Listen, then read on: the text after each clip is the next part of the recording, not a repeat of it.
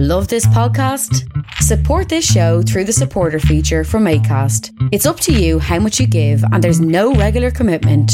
Just hit the link in the show description to support now.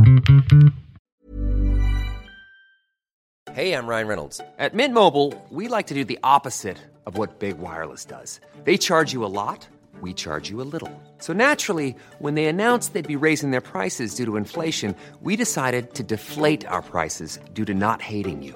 That's right. We're cutting the price of Mint Unlimited from $30 a month to just $15 a month. Give it a try at mintmobile.com slash switch. $45 upfront for three months plus taxes and fees. Promo rate for new customers for limited time. Unlimited more than 40 gigabytes per month. Slows. Full terms at mintmobile.com.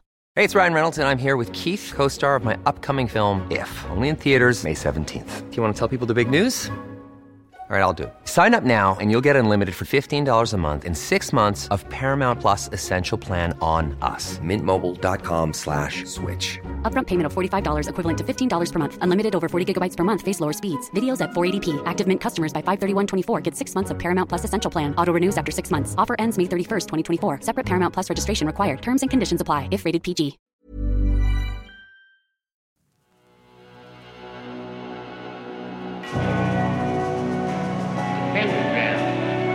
Dedicated to Henry Foreman. In the years of the primal force and the dawn of terrestrial birth, man mastered the mammoth and horse, and man was the lord of the earth. He made him an hollow skin from the heart of an holy tree. He compassed the earth therein, and man was the lord of the sea. He controlled the vigorous steam. He harnessed the lightning for hire. He drove the celestial team. And man was the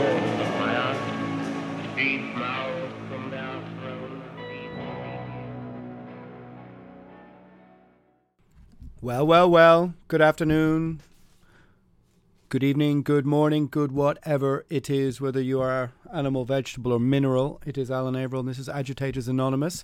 Uh, off the top, please give this a rating if you're on Spotify. If you, well, that's if you like it, that is, and feel free to subscribe, link, share, all of those things. It helps me out in trying to move the algorithm a little bit in my favor. So, I noticed that on the last podcast, I started slow out of the gate. The grey matter wasn't really kicking in, and I was sort of repeating myself over and over again. But I'm going to try and be a little bit more concise and not keep using the same words over and over again, despite the fact that it's very obvious I have less grey matter working in my favour this week than I did last week. So, greetings from the prison planet. Greetings from level five of the strictest lockdown as Ireland heads into six more weeks of level five lockdown. Now, I know some of you in other countries are working off colours or working off other kind of variants on the theme of slavery, but here in Ireland we have level five.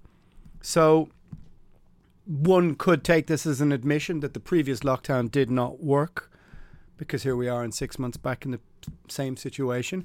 And I can admit straight off the top that if you don't want to hear about Irish politics, then maybe now is the time to switch off. Or if you're morbidly curious, like slowing down when you go past uh, an accident, then keep listening because, you know, it's going to get gory. And I think that over the next few weeks, I'm going to try and handle a few more difficult topics, a few more difficult subjects.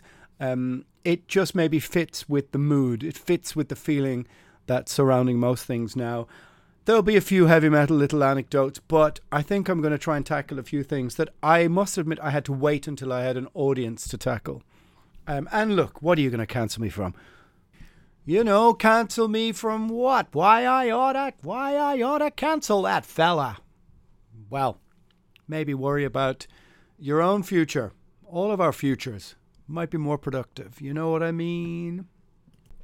So, let's take a look at why, well, not why Ireland is in level five, but just examine what that might mean, all this kind of stuff. I'm just going to ramble through some of the strange and odd things that have been happening over the last couple of days uh, that some have and some have not got any attention and the reasons why. And maybe we'll find some interesting angles. Maybe we won't. We'll see. We'll see. We'll see. So, first things first. Um, is this a pandemic anymore, or is it a case demic? Hmm. That's a very good question. Because certainly in the state, the numbers of death and the median age is 84. We had a very strange thing where a bunch of, um, I suppose, independents, concerned citizens, whatever you call it, took out an ad in a local newspaper accusing the government of conspiracy and complacency, more or less. But yet at the same time, the quotes in some of it are rather inarguable. Um, the current age of life expectancy in Ireland is 81 years, and the median age of death from COVID is 83. This is a fact. A total of 20 people have died from COVID who are aged under 44. Uh, we have about 1,800 people in total, but if you took away the first month, the numbers are not that great. Now, of course, this advertisement that was taken out was greeted with howls of derision from elements of our media. And this is one of the things I wanted to talk about is our media here in Ireland. How is it that um, being concerned about liberty and freedom somehow is now an issue of the right, or at the very least, what the media or sections of the media say is the right, which I think is really just a euphemism for people that disagree with me. But however, this is quite a crazy U turn. Really is quite a strange U turn because no no sooner had this ad come out, um, basically accusing, as I said, the governments of the government of complicit complacency and almost conspiracy in its pursuit of another level five lockdown, which let's uh, to be clear what level five means. It means you've got a bubble of one other household that can visit you. There is no restaurants, no bars, no coffee shops, no art, no comedy, no theatre. And I'm going to go through those things one by one and tell you what they mean. But I've been getting a barrage of messages from people from all across the world who can't quite believe what's happening here kind of like with the smoking ban, we were the first country to implement the smoking ban, which still isn't really acted upon in Germany, for example, 20 years later. And many people here went, What, us? We're first? How did that happen? But it did happen. And yet, here we are, the strictest lockdown pretty much in the whole of Europe. Yet, our rates, our death rates, our case rates are not that extreme. I mean, obviously, if you test more, you have more cases. I mean, I acknowledge I'm not a scientist. I, I know that. I'm just a singer in a heavy metal band. Um, I don't have experience of working in the health service or in an ICU unit. Yes, I understand that. But one thing that really gets tiresome is that when you do question some of these numbers, the response often is, oh, what? You want to open everything back up and let people die? And you're like, well, no, I didn't say that. It's one of the things that's the most. It's one of the things that's so wrong with modern society is that instantly when you hold a position or a point of view or make a statement somebody will jump to the complete opposite in order to prove the point. Um, it's some form of fallacy. But immediately the furthest outlying outreaching point of view is obviously what you must want if you don't want one other. And this is not true saying to somebody hey, uh, those numbers, I need, you know, we need to take a look at them. Oh, you want people to die? You want the most vulnerable in society to. No, I didn't say that. In fact, I don't think anybody really says that or wants that. And it's not the way that I think an adult society should argue by reaching always for the outlying opinion to validate a point. What is the story with false positives? How many people are actually going to hospital from these cases? Uh, these are generally numbers that are sort of fudged and fumbled over by the mainstream media. But what's really, really strange, as I said, is that this ad came out in the local newspaper. Um, uh, seven, or sorry, fact: seventy-six people died from car accidents last year who were aged under forty-five. You know, you can see the comparisons they're making. It's maybe a false equivalency, but they're talking about the fact that more people died in the state last year than have died this year, and the fact that the state cares so incredibly uh, profoundly about people's well being right now, as opposed to any other issue over the last, well, 100 years, is suspicious, maybe at best. Hmm. Anyway, so within, you know, half an hour, 20 minutes, the most, the normal, let's say, commentators were taking their positions, taking aim, loading their ammunition, and getting ready. And with a predictable sort of um, set to, they decided that this ad was obviously an indication of the far right in Ireland. The far right. Um, fascinating that the mainstream media would more or less accuse people concerned about the terms of a lockdown, which we can almost all unanimously agree. Well, most people by now agree that the terms are pretty severe and the length of time it's taking, um, you know, another six weeks with no real plan for after that. Now, I'm going to get to other more serious things after this, but most people that I speak to, well, at least most people on the airwaves, on the radio, and underneath the surface, are really wondering if the government knows what it's doing. And so, therefore, this page, which was taken out because literally none of the mainstream media are asking those questions of the government. I mean, more people killed themselves last month than died of COVID. As I understand it, that is a that's true. Or certainly some of the weeks of last month it was true. And also the government is keeping its figures on domestic abuse, for example, very keeping those cards very close to its chest as well. The psychological trauma of this lockdown is untold. It's kind of unexamined. It's not something that anybody's really willing to discuss. Um, direct causation. This is complicated. Nobody wants to discuss those. Nobody wants to discuss, discuss domestic abuse. Nobody wants to discuss any of those things. Um, and probably I'll get into trouble for mentioning them. But why shouldn't we be able to talk to talk about them? The fact is that this advertisement was taken out because the mainstream media is neglecting its duty of actually asking serious questions of the media. They have just toed the line almost from the start of this. And so, how did it come to pass that being concerned about liberty and freedom, which I think no one is really discussing in our media, um, and I'll go through the terms of how those things have been taken from us. Um, nobody is discussing this. So yet they take out this ad, and immediately the people within the media, whose job it should be to consider these terms, accuse the people who took out the ad of being from the far right, quote unquote. The far right. It's fascinating to me how this has changed. That if this was the 1980s in old Ireland, and this is something I want to touch on, old Ireland, uh, old Dublin, an old Dublin of, of the mid 80s, which was ravaged by poverty and migration, and where people knew what they'd lost um, would have raged against these these lockdown measures because they understood where Ireland came from. It was within living memory how poor they were, the oppression by the church, the oppression by state, which was much more, much more stringent and socially constraining back then. Um, people knew what they lost. They knew what they had to lose. Now, I think 30 years or 25 years of being suckled at the teat of the Celtic tiger miracle, this economic boom and prosperous period we had in Irish society in the 90s and 2000s, this this uh, incredible period of growth. I seem I think it seems to have robbed us of our ability to comprehend these terms anymore because no one is asking these things. I don't see anybody in the media going, um, well, you know, minister, you guys have taken all of our freedoms and all of our liberties. Do you plan to hand them back as we handed them to you? To take care of these things. Because freedom is not the default setting of society.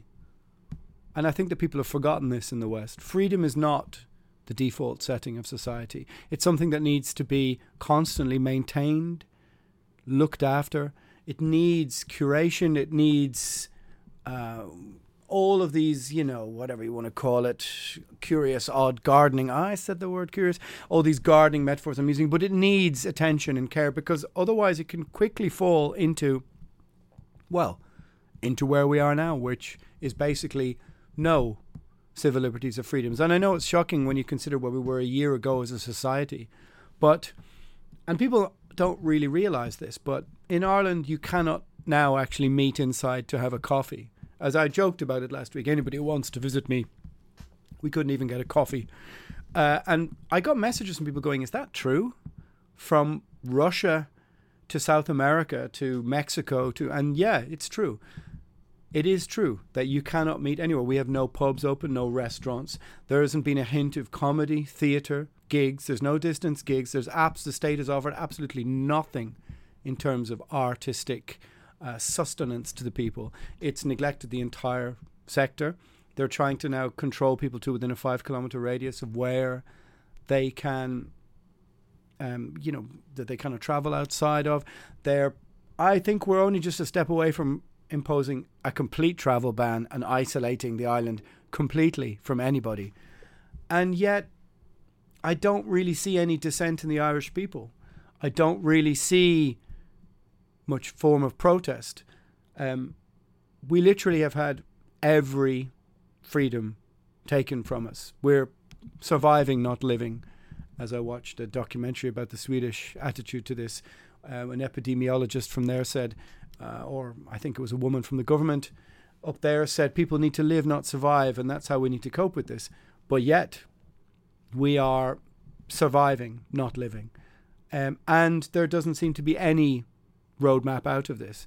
Now, as I said, in the next couple of podcasts, I'm going to try and get into some more serious concepts, more serious ideas, and discuss them now that we have a platform of people, um, a platform, a listenership, so to speak. Might have been ill advised to start talking about some of these things out of the gate, but also the fact that at the beginning of this whole lockdown pandemic, um, the how shall we say some of those ideas weren't quite formed yet. I mean, I was one of those people that a month into this said, "Oh, this is going on for a long time.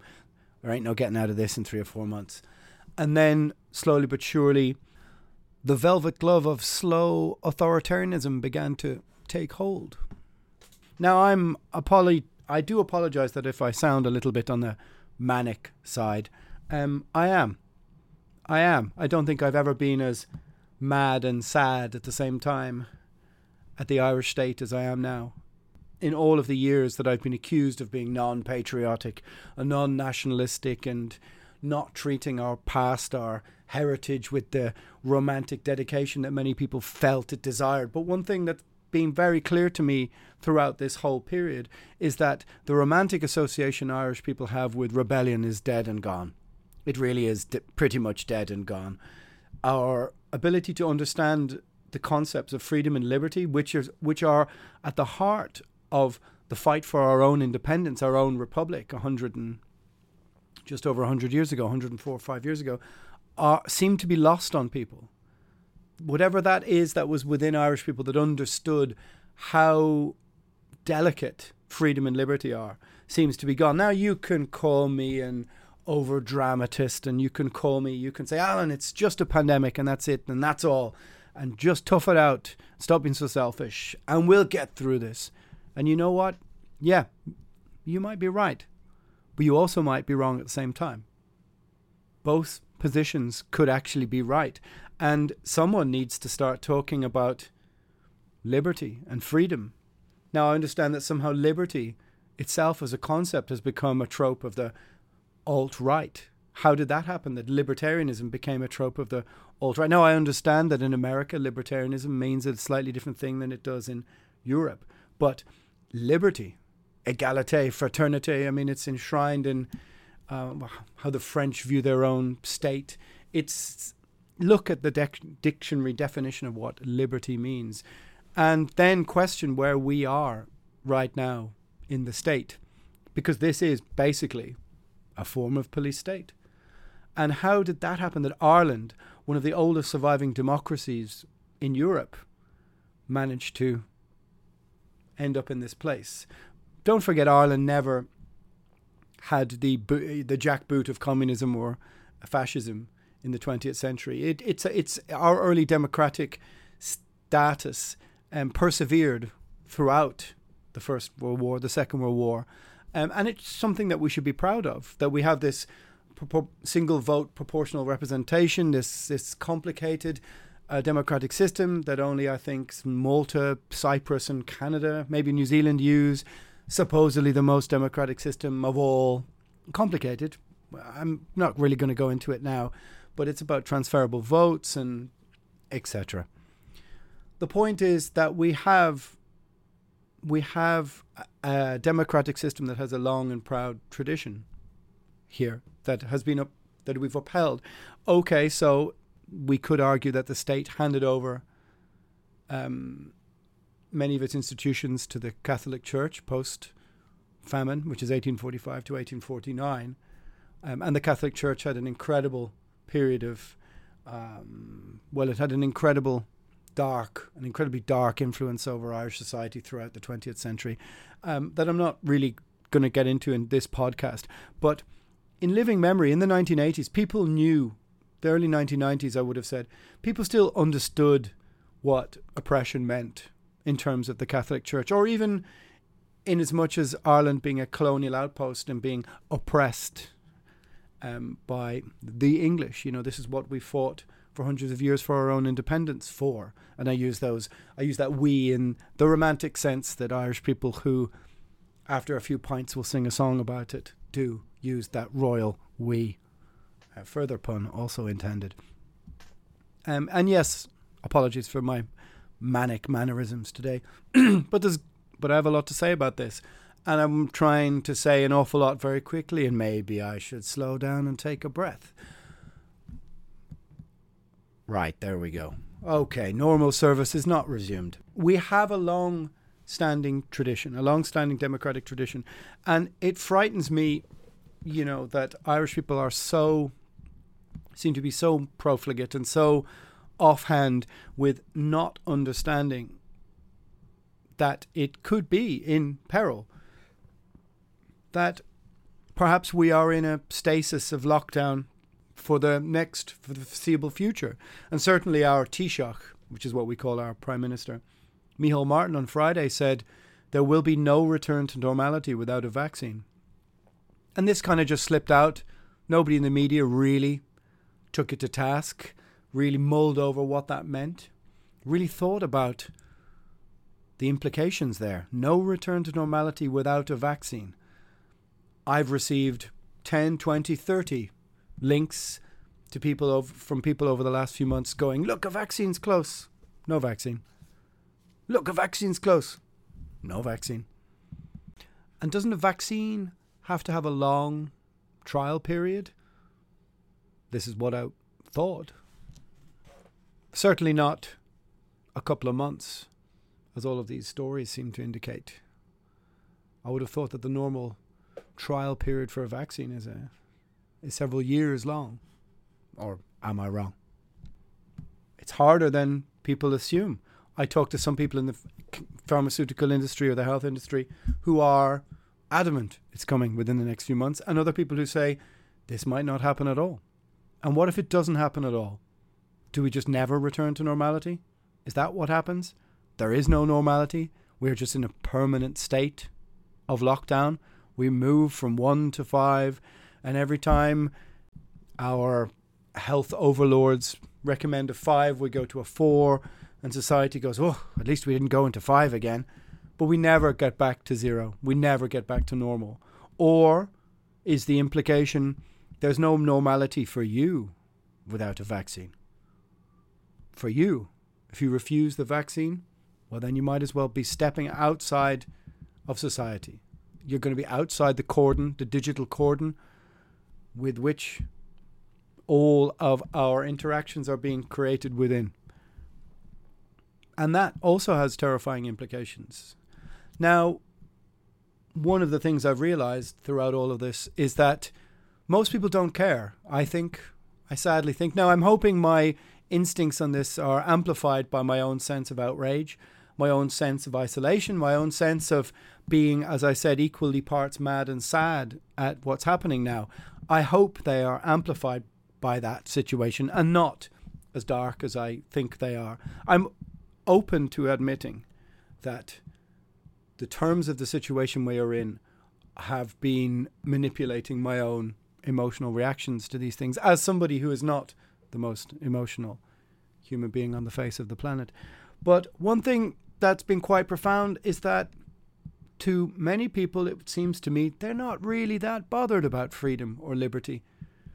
They get to get up at a bit later, they don't have their commute, they pad around their house in their pajamas, watch a bit of Netflix, do a bit of work, pad around a bit more, maybe go to the shop, queue, green light in, red light, stay out. Tell me that's not social conditioning. Anyway, eat their dinner. Eh, you play with the kids, maybe play a few computer games, whatever. Well, the kids if they have kids or whatever. Uh, watch TV, Netflix, binge on something or other. Weekend comes around, glass of wine with whoever, and they don't. And that's it. They're not really that bothered. They didn't really like their work before this. And considerations of freedom and liberty are almost a bit tiresome to think about. And I've got that eye rolling from people when they realize that I'm about to start into one of my discussions about this. Oh, I'm all right. I'm giving out. You're giving out again. Oh, uh, and I go, yeah, I am. I am about to give out again. So you know, feel free to tune me out if you want to, uh, which I also understand that instinct as well. Uh, maybe some of you have already.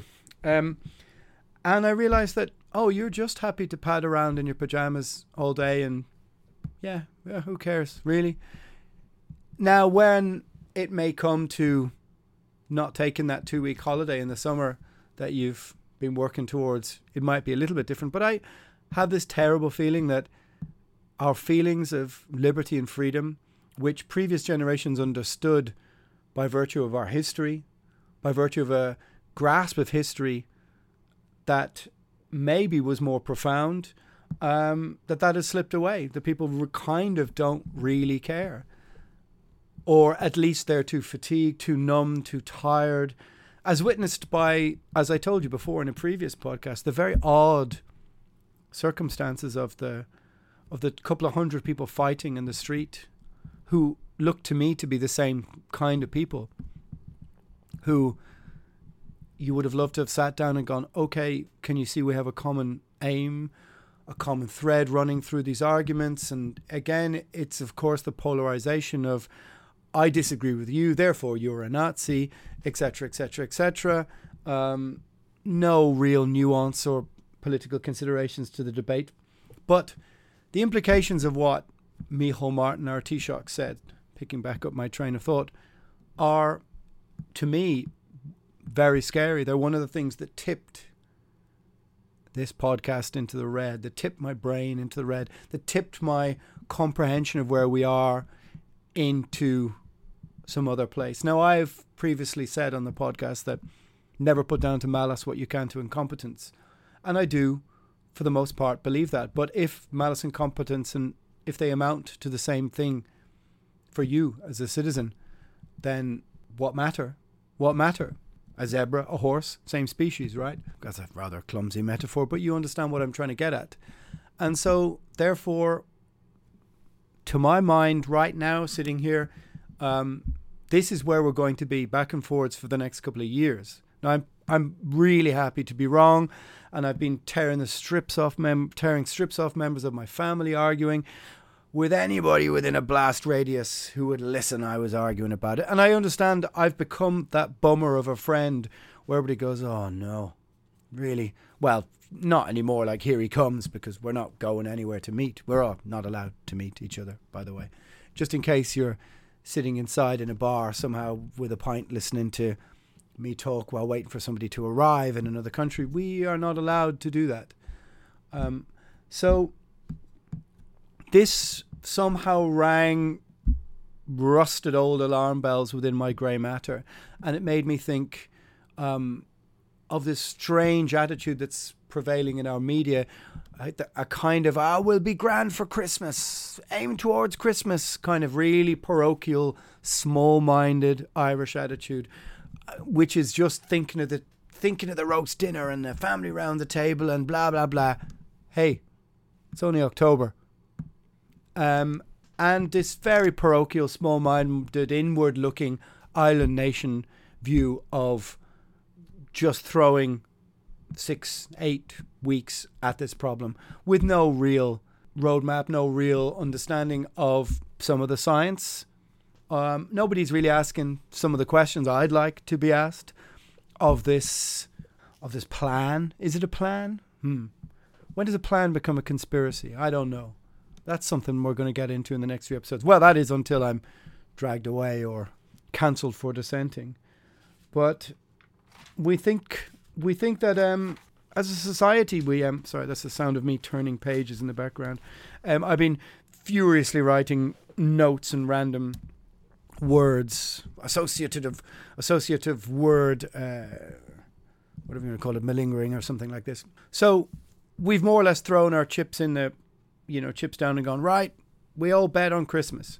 As I said, so parochial, so Irish, so reminiscent of something from another decade, perhaps even another century. And my cynical heart tells me that we will get small respite from this before kicking back into another lockdown, and that this isn't going anywhere. This isn't disappearing. Now, as I said, I'm going to get into some of the other reasons for that maybe in the next podcast because there's some pretty serious stuff I think that we need to contemplate, to consider, to discuss, you know. And as I said, I'm willing, very willing to be wrong. I'm very willing to be called out by somebody saying, hey, you've been played by your algorithm. You've been played. I know I always mention this, and I must clear something up. When I mean the algorithm, I don't just mean what's suggested to you on YouTube, it's my euphemistic way for explaining how we've been molded by modern digital society and moved into certain sectors, certain areas of thought, um, along with other people, and how other people's digital imprint affects us. It's about our whole digital life of the last 10 years. Every purchase that this algorithm understands, every movement, every purchase, every flight taken, every post, every tweet, every photo on Instagram, all of the above, all correlated to make us arrive at this point within our grey matter, within our geographical position. Where we are in society, where we are in culture, where we are positioned in every respect, however that's been influenced by the digital process. That's what I'm trying to get at. All of these things. That's what I'm trying to get at. This incredibly complex and nuanced place that we find ourselves. Because it is no it is very nuanced and nobody wants to suggest that.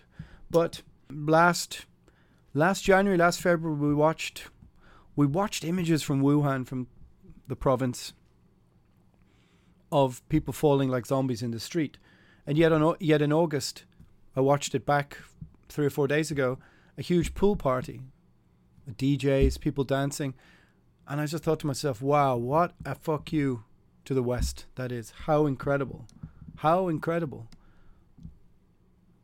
and again in Ireland, this strange insular island mentality where nobody in our mainstream media will say, hey, do you think this is a bad idea? Maybe we should follow what Sweden are doing. Instead, we always get Madrid is moving towards lockdown, region of Italy. Nobody ever says Slovenia is going the other way, Slovakia is going the other way. Nobody wants to report on, hey, Switzerland are doing a different thing, Estonia, Lithuania, Latvia. What's happening in Finland? Oh, no real lockdown, right? Not much of a news story that because it's not based in fear and consumption, and that is one of the most scary things within this as well. And that is again a complicit and failing mainstream media, who it would seem to me just toe the party line, and any dissent from that party line means you're going to end up being called alt right, far right, something on the right um, Trump, just vaguely connected to something that's happening with Trump or whatever. Basically, it just means anybody I disagree with. But yet at the same time, I find the whole thing very puzzling because when did when did freedom and liberty become something that the left doesn't seem to really care about? And I use that again in a very particular sense. I'm talking about not, of course, the old left, which I consider myself to be schooled in or from, you know, fair rent, um, healthcare, housing, all those kind of things that anybody who grew up in, in Ireland in the 70s and 80s would have um, cared about, or at least known that their parents did. They were schooled within it, schooled within that thought. I suppose what you could call it the Instagram influencers of the this sort of new media left. Could we even call them champagne socialists? I wonder. Maybe we could. The Twitterati. I quite like that one. You can have that one. Who basically, I think it's a, I think it's more of a class thing. I think it's a general form of um, middle class elitism, which despises the working class. It views the people who come out to the protests here as grubby working class lads with Celtic football jerseys on, and you know the usual kind of, I suppose, coastal elite snobbery, which, let's be honest, Dublin can represent, being the city on the east coast of the country with the biggest population. Well, a third of the country lives in and around the county of Dublin. So, why is it that nobody in this mainstream media bubble uh, aren't willing to say, what about people's freedoms? Instead of just, again, towing the party line about cases and this, that, the other. And I was listening to or watching a very interesting documentary about um, Richard Nixon. And it was just about the whole journalistic process that went into the Watergate scandal. And this old American journalist was commenting on it and he was musing over what and I've done this before in the previous podcast, but what journalism meant then and now. And he basically said that once upon a time, journalists were blue collar workers. Um, they were from the people, and their attitude was, I'm reporting on behalf of the people, and I'm going to try and stick it to the man, or at least question the man. They weren't part of the man. They were outside the tent trying to piss in as opposed to being inside the tent pissing out.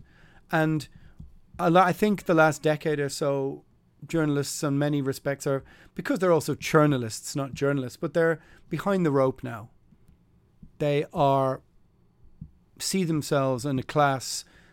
They see themselves in a classist way as being of the same class as politicians, and they generally despise, I think, the working class and their concerns. Hence, why you have the rise of, for example, identity politics claiming most of modern leftism, because these are academic middle class concerns for the most part.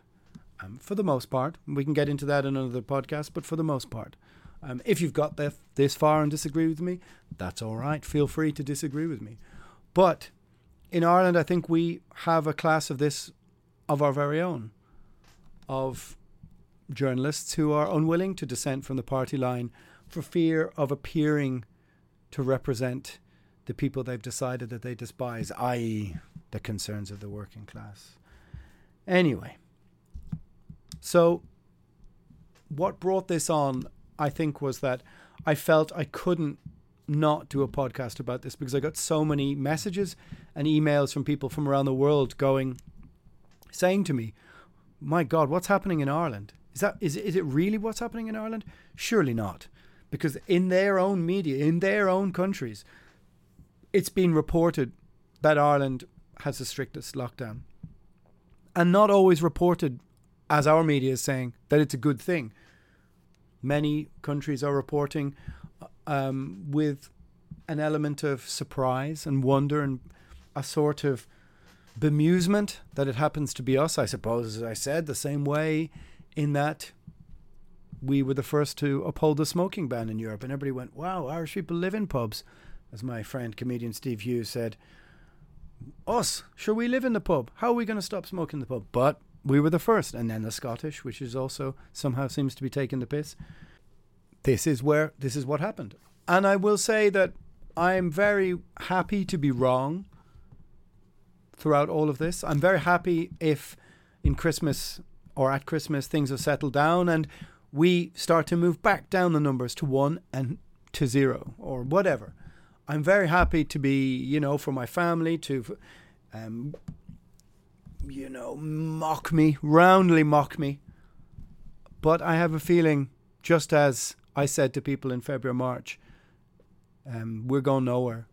And I have a feeling the same people who I would love if they were able to mock me come next summer, as I said in the last podcast at a festival, come up to me with a beer and go, Hey, listen to what you said in last October when you were in the midst of a crazy, manic, bunker fueled rant about freedom. Um, here we are. Uh, having a beer in the beer garden and waiting to see, I don't know, Judas Priest play their 50th anniversary show. Maybe that will be true. But as I stated before, and I hate to be that guy, I think the party's over. Um, and I think that these lockdown measures are going to oscillate from one to five for the foreseeable future. Um, and I think that we're going to be handed a two and thank ourselves lucky that we didn't go to a three and then a month later go back up to a four. And this is unfortunately where I see things going. And I'm pretty sure in January in Ireland, I might be saying the exact same thing again. Let's just take a look at a few of those measures before I finish up with this little rant. But what people don't realize, as I said, is that, you know, if you've been to see a distanced show, a distanced gig in your country where you've been seated, or you've gone to let's say a DJ night or where the capacity was 100 in a 600 venue or something like this. Bear in mind that in Ireland we've had nothing of that sort. Not a thing. Not even a hint of it. Our budget, of course, had provisions for art and tourism, but they're only dependent on um, society opening back up. Kind of like saying to somebody you'll lend them 20 quid and then just keeping it in your pocket, you know. I don't think our government's going to have to deliver on that budget declaration personally because they're not going to open things up. So um, we've had no theatre, no comedy, no comedy shows, no theatre, no theatre on the street, no classical music, or no no attempt at a single thing outside to give people any form of normalcy. Um, pubs are closed inside, inside, incised, inside. They opened for a few weeks there, but only outside. So you had to sit outside. And let, let's be honest, al fresco isn't something Irish people do because it's windy and raining and cold. And they're not allowed to put the heaters on. So there's a couple of small areas in the city where people sit shivering, trying to have some air of normalcy. That's gone now. You have to declare, uh, I think, one other household bubble with which to share people. Um, so, how does anybody meet anybody? How does anybody go on dates? Isn't lockdown an incredible contraceptive? Have you thought about it like that? Interesting, right? We may get into that. And so there's a five kilometer radius, as I said. No complete ban on travel, like travel outside, like getting on a plane or something. But I wouldn't say we're far off that. And then, you know, we have people on the radio today discussing the fact that we don't have a curfew because we're not that kind of democracy, which is just some incredible stupidity to me. Um, to still consider that we are in a functioning democracy. Yeah, we're a democracy in name, in nature. A traditional democracy. We many people would. You went if I went outside now and managed to stop somebody scared at 10 p.m. wearing a mask, which is what people are doing in the cold and the rain, still wearing masks. Okay, your choice, no problem. Um, but if you were to do a little vox pop, vox populi of people, they would still consider Ireland, of course, a democracy. It doesn't change in seven months. But there's been no democratic decisions made on any of these conditions we live under. And the terms of our surviving right now are not democratic, at least as far as I can see.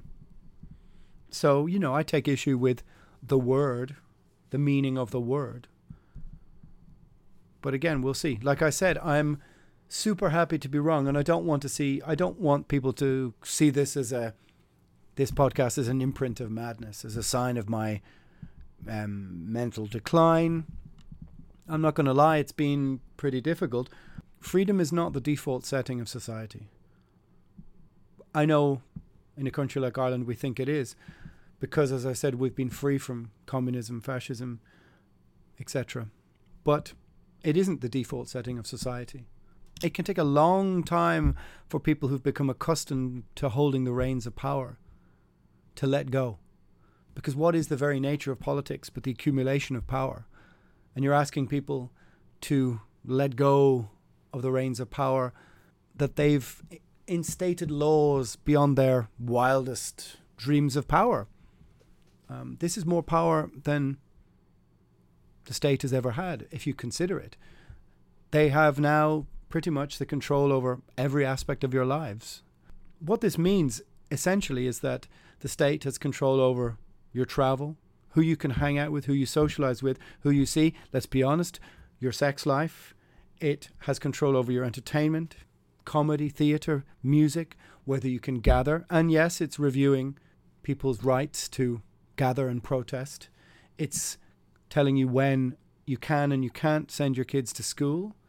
Um, they may shut down the schools again, and kids will have to be homeschooled or work through Zoom.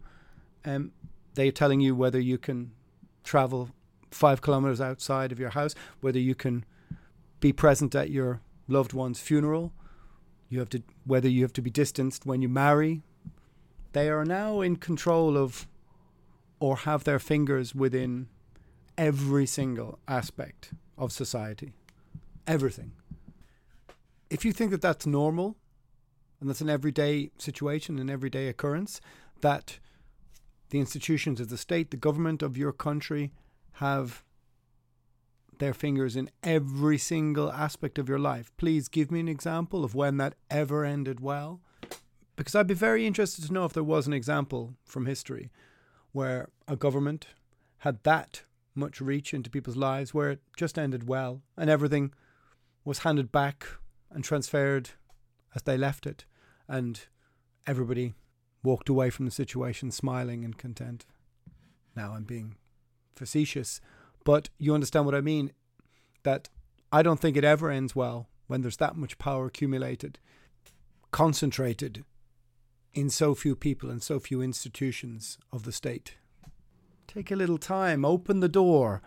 10% to rational, critical thinking. And this is one of the things that I realize many people push back against me is because they, they feel they can't live their lives if they allow the door open to what they see as dark thoughts. I mean, look, that door has been kicked in for me for 20, 25 years. So all of this darkness is no surprise to me or no news to me. Wow, I sound like such a goth. You see my point, which is if these authoritarian measures seem worrying to you, maybe you should be worried. Maybe you should be worried. Maybe you should take a little bit of time out to consider that next step from chaos, confusion, disorientation, amazement, and all of the other things that come with having to now deal with a new six week lockdown and move the dial a tiny little bit, just one step to wondering about the very nature of these things. But you know what? I'm just a singer in a heavy metal band. Who knows, right? And like I said, I'm very, very happy to be wrong. My friends, I'm sorry if that all sounded manic and over the top. And if you're Irish and I've missed something out that you think I should have mentioned, well, goddamn sorry. That was one stream of consciousness with no edits for 50 minutes. And that sometimes is how it happens. And if you think I sound manic, it's because I kind of am. I kind of am. I will say Instagram, Nemtheanga underscore primordial. Um, there will be a new Dread Sovereign album starting to be promoted in a month. That's the band where I play the bass and sing. So if you want to check that out, it's bandcamp.com forward slash Dread Sovereign, D R E A D S O V E R E I G N, the Dread Sovereign. As I think, I think in the Mayflower Edict they called James the First when, as the Dread Sovereign ruler, the feared ruler. At least that's how I understood it. Anyway, so very shortly there'll be a video for that coming out, and I'm gonna stick a few songs maybe up at the end of a podcast. Does that work? Am I allowed to post my own songs, or is there some form of copyright issue where I'm going to get sued for posting my own songs? It's possible. I guess we'll see. Well, that's if I'm not arrested by the state first. Ladies and germs, I thank you. I am Alan Averill, patreon.com forward slash Alan Averill with two A's. If you think I'm an idiot, you might be right. And I hope to be. Later. Metal never bends. Imagine the softest sheets you've ever felt. Now imagine them getting even softer over time. That's what you'll feel with Boll and Branch's organic cotton sheets. In a recent customer survey, 96% replied that Bowl and Branch sheets get softer with every wash. Start getting your best night's sleep in these sheets that get softer and softer for years to come. Try their sheets with a 30-night guarantee. Plus, get 15% off your first order at bollandbranch.com. Code BUTTERY. Exclusions apply. See site for details. Hi, I'm Daniel, founder of Pretty Litter. Did you know cats tend to hide symptoms of sickness and pain? I learned this the hard way after losing my cat, Gingy. So I created Pretty Litter, a health monitoring litter that helps detect early signs of illness by changing colors, saving you money and potentially your cat's life. Pretty Litter is veterinarian developed, and it's the easiest way to keep tabs on your fur baby's health right at home. Go to prettylitter.com and use code ACAST for 20% off your first order and a free cat toy. Terms and conditions apply. See site for details. Planning for your next trip? Elevate your travel style with Quince. Quince has all the jet setting essentials you'll want for your next getaway, like European linen, premium luggage options, buttery soft Italian leather bags, and so much more. And is all priced at 50 to 80% less than similar brands. Plus, Quince only works with factories that use safe and ethical manufacturing practices.